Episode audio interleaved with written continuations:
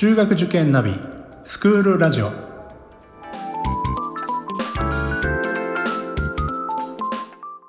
スクールナビゲーターののびるです。この番組は中学受験を目指すご家庭に学校の先生からの生の声や受験に役立つ情報をお届けするラジオです。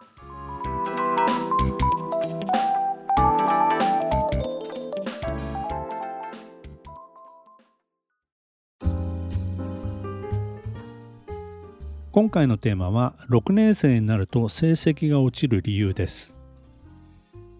特に勉強はサボっているわけではなくて6年生の模試の結果が5年生の時に比べて下がってしまったというケースですね。まあ原因はいくつか考えられます。6年生になるとほとんどの単元は学習済みですからテストの出題範囲は全範囲になります。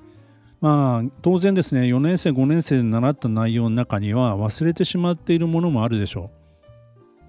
う。また入試に近い実践的な問題も増えてきてまあ、力の差が出るような問題構成にもなっているんですね。まあ、その中で次回配分を考えるとかできる問題からやるとか必ず見直しをするなどといった、まあ、要するにこう答案作成力に差が出た可能性もあるわけです。まあ、この辺はですね、まあ、個人差があるわけですよね。まあ、容量のいい悪いもあると思うんです。まあ、つまりですね、まあ、総合力を測るテストの対策や受け方がまだ十分ではないために成績が取れなかったということも考えられます。まあ、この辺まだまだですね成長の差が出てしまうのが、まあ、6年生の頭あたりなんですね。えー、まあ生徒によってもですね、まあ、5年生でやった内容がまだ定着していない、まあ、こういう子は多いです。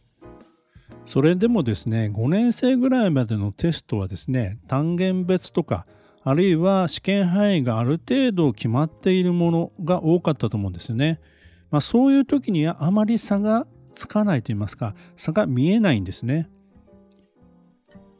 50メートル走の時はそれほど差は感じられなかったのに200メートル走や500メートル走になるとすごい差になってしまった。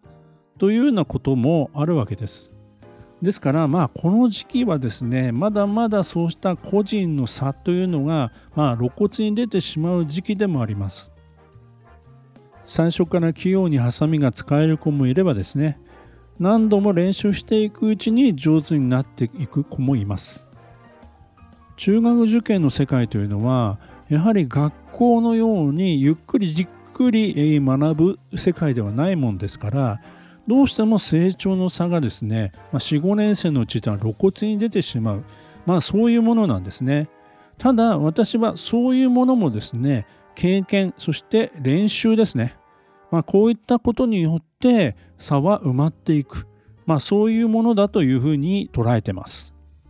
その中で大切なことはですね、その子に合った勉強のやり方、その子に合った勉強のペースで進めていくことこれがとても重要になります。まあ一つ例を言えばですね例えば6年生に上がった時にクラス替えがあって上のクラスに入った。まあこういうケースですねまあ親としては嬉しいと思うんですね。ただ子供にとってはついていけないレベルのクラスだった場合逆に成績が下がってしまう、まあ、こういうケースがあります。ですから6年生の時に上のクラスに上がった場合はですねしばらく子供にですね、まあ、授業の様子を聞いてみるというのもいいと思います。新しいクラスはどう？ついていけてるかな？というようなですね話を聞いてみるのもいいんですけどもまあ大抵の子供はですね大丈夫って言うんですよね。やっぱりせっかく上がったのに下がりたくないしまあ頑張りたいっていう気持ちが強いんですよね。ですからまあそういう場合はですねまあ授業のノートをちらっと見せてもらったり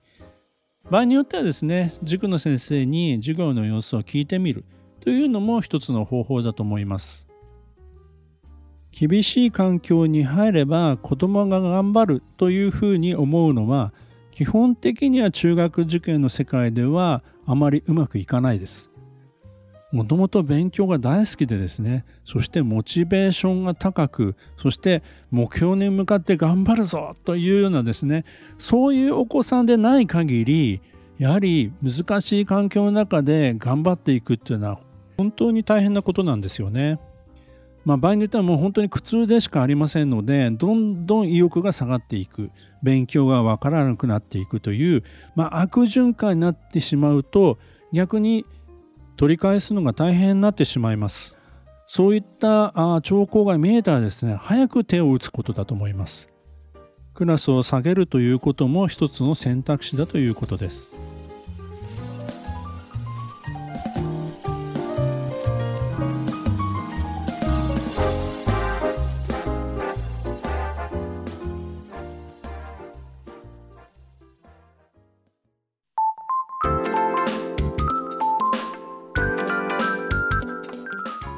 スクールラジオでは番組への感想、出演してほしい学校など皆様からのお便りをお待ちしております。また受験に関する質問や相談にもお答えしていきますので概要欄の Google ホームからお気軽にお寄せください。Apple、Amazon、Google、Spotify などの無料のポッドキャストアプリで購読やフォローなどのボタンを押していただくと更新情報が届きますので便利です。それでは次回もスクールラジオでお会いしましょう。